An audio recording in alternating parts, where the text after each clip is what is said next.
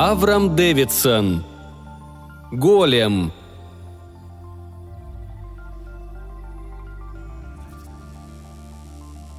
Некто с серым лицом двигался по улице, на которой проживали мистер и миссис Гумбейнеры. Был полдень и была осень.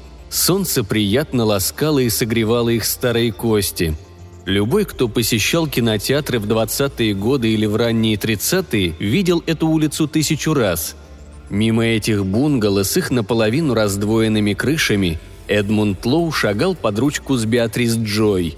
И мимо них пробегал Гарольд Лойд, преследуемый китайцами, размахивающими топориками. Под этими чешуйчатыми пальмами Лоурел пинал Харди, а Улси бил Виллера треской по голове. На этих газончиках размером с носовой платок юнцы из нашей комедийной банды преследовали один другого, а самих их преследовали разъяренные жирные толстяки в штанах для игры в гольф. На этой самой улице, или, возможно, на какой-нибудь другой из 500 улиц, в точности похожих на эту. Миссис Гумбейнер обратила внимание своего супруга на личность с серым лицом. «Ты думаешь, может, он имеет какое-то дело?» – спросила она. «Как по мне, так он странно ходит». «Идет как голем», – безразлично сказал мистер Гумбейнер. Старуха была раздражена. «Ну, я не знаю», — ответила она. «Я думаю, он ходит, как твой двоюродный братец». Старик сердито сжал губы и пожевал мундштук своей трубки. Личность с серым лицом прошагала по бетонной дорожке, поднялась по ступенькам крыльца веранды и уселась в кресло. Старый мистер Гумбейнер ее игнорировал. Его жена уставилась на чужака. «Человек приходит без «здравствуйте», без «до свидания», без «как поживаете», садится, как он вроде дома. Кресло удобное?» – спросила она. «Так, может, чашечку чая?» Она повернулась к мужу. «Так скажи что-нибудь, Гумбейнер!» – потребовала она. «Или ты сделан из дерева?» Старик слабо улыбнулся. Слабо, но триумфально. «Почему я должен что-то говорить?» – спросил он в пустое пространство. «И кто я такой? Никто, вот кто!» Чужак заговорил. Его голос был хриплым и монотонным. «Когда вы узнаете, кто или, вернее, что я есть, то от страха ваша плоть расплавится на ваших костях». Он обнажил фарфоровые зубы. «Не трогай мои кости!» – закричала старуха. «Этот нахал набрался наглости и говорит мне про мои кости!» «Вы затрясетесь от ужаса», – сказал чужак. Старая миссис Гумбейнер ответила, что она надеется, что ему удастся дожить до этого времени. Она снова повернулась к мужу. «Гумбейнер, ты когда подстрижешь газоны?» «Все человечество», — начал чужак. «Ша, я говорю с мужем. Он как-то чудно говорит, Гумбейнер, нет?» «Наверное, иностранец», — сказал мистер Гумбейнер благодушно. «Ты так думаешь?» Миссис Гумбейнер окинула чужака мимолетным взглядом. «У него очень плохой цвет лица, Небих. Я думаю, он приехал в Калифорнию ради поправки здоровья». «Несчастье, боль, печаль, горести – все это ничто для меня». Мистер Гумбейнер прервал чужака. «Желчный пузырь», – сказал он. «Гинзбург, что живет около Дешули, выглядел в точности так же до операции. Они пригласили для него 2 профессоров, а день и ночь около него сидела сиделка». «Я не человек». «Вот это я понимаю, сын», — сказала старуха, кивая головой. «Золотое сердце, чистое золото». Она глянула на чужестранца. «Ну хорошо, хорошо, я расслышала с первого раза. Гумбейнер, я тебя спрашиваю, когда ты подстрижешь газоны?» «В среду отдар, а может, в четверг к соседям придет японец. Его профессия – подстригать газоны, моя профессия – быть стекольщиком на пенсии. У меня осталось мало сил для работы, и я отдыхаю». «Между мной и человечеством с неизбежностью возникает ненависть», – продолжал чужак. «Когда я скажу вам, что я есть, плоть расплавится». «Говорил уже это», – прервал мистер Гумбейнер. «В Чикаго, где зимы холодные и злые, как сердце русского царя», – зудела старуха, Ты имел сил достаточно, чтобы таскать рамы со стеклами с утра до ночи. А в Калифорнии с ее золотым солнцем, чтобы подстричь газоны, когда жена просит, ты не имеешь сил. Или мне позвать японца, чтобы тебе ужин готовить?» 30 лет профессор Олардайс потратил, уточняя свою теорию. Электроника, нейроника. «Слушай, как он образно говорит», — сказал мистер Гумбейнер с восхищением. «Может быть, он приехал в здешний университет?» «Если он пойдет в университет, так, может, он знает Бада?» — предположила старуха. «Возможно, они учатся на одном курсе, и он пришел поговорить с ним насчет домашнего задания, а?» «Ну, конечно, он должен быть на том же курсе». «Сколько там курсов?» 5. Бада показывал мне свою зачетку». Она стала считать на пальцах. «Оценка телепрограммы «Кретинизм», проектирование маленьких лодок, социальное приспособление, американский танец». «Американский танец? Ну, Гумбейнер!» «Современная керамика», — с наслаждением выговорил ее муж. «Отличный парень, Бат. Одно удовольствие иметь такого жильца». «После 30 лет изысканий», — продолжал чужак, — «он перешел от теории к практике. За 10 лет он сделал самое титаническое изобретение в истории человечества. Он сделал человечество излишним. Он создал меня». «Что Тилли писала в последнем письме?» — спросил старик. Старуха пожала плечами.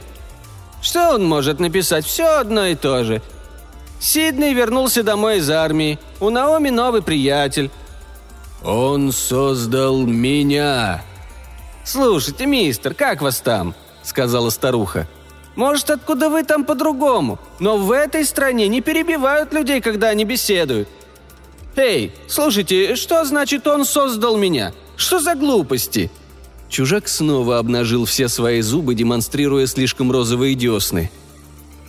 «В его библиотеке, в которую я получил более свободный доступ после его внезапной, но загадочной смерти, вызванной вполне естественными причинами, я обнаружил полное собрание сочинений про андроидов, начиная от Франкенштейна Шелли и Рур-Чапика и кончая Азимовым». «Франкенштейн?» – сказал старик заинтересованно. «Я знавал одного Франкенштейна. У него был киоск, где он торговал содовассер на Холстед-стрит». «Ясно показывающих, что все человечество инстинктивно ненавидит андроидов, и значит, между ними неизбежно возникает ненависть и вражда». «Ну, конечно, конечно». Старый мистер Гумбейнер клацнул зубами по мундштуку трубки. «Я всегда не прав, ты всегда права. И как ты прожила жизнь с таким дураком?» «Не знаю», — отрезала старуха. «Сама удивляюсь временами. Наверное, терпела из-за твоих прекрасных глаз». Она засмеялась. Старый мистер Гумбейнер нахмурился, потом не выдержал и, заулыбавшись, взял свою жену за руку.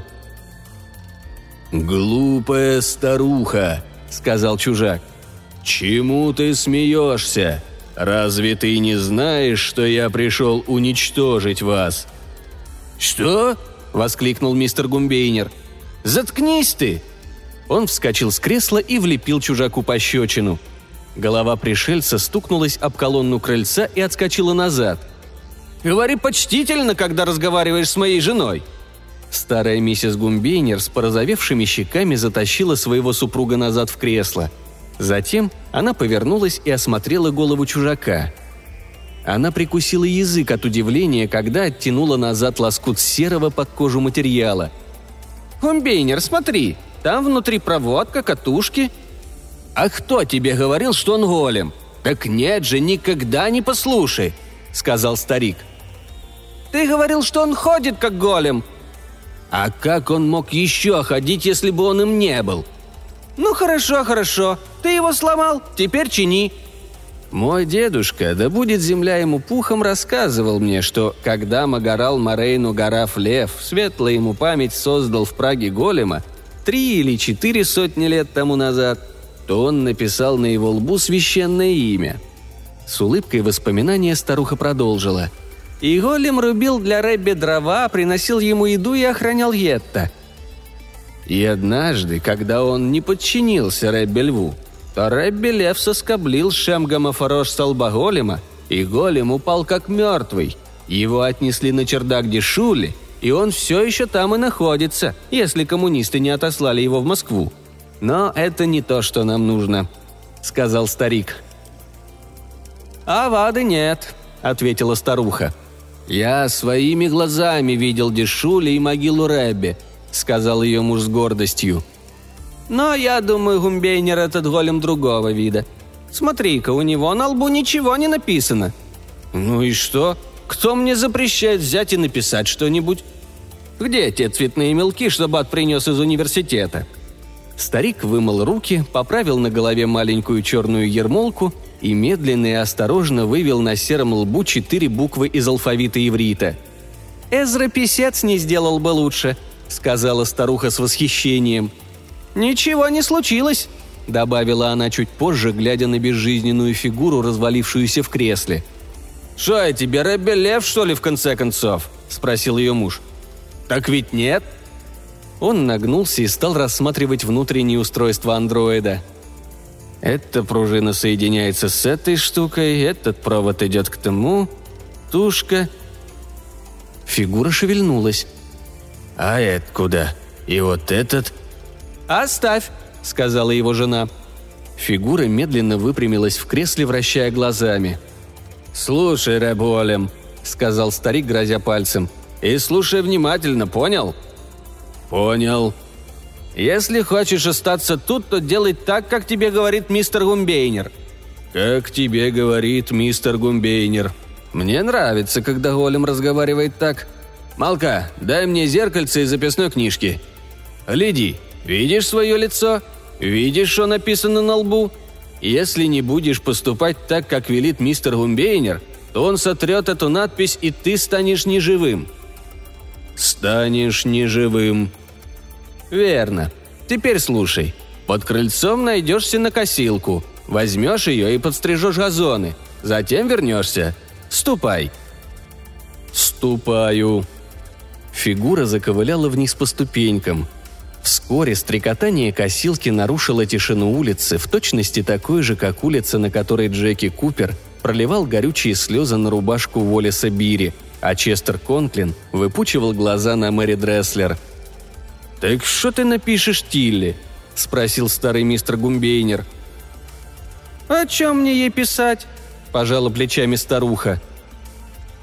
«Напишу, что погода стоит чудесная и что мы оба, слава богу, живы и здоровы». Старик медленно кивнул, и они оба продолжали сидеть в своих креслах на веранде с крылечком и греться в лучах полуденного солнца.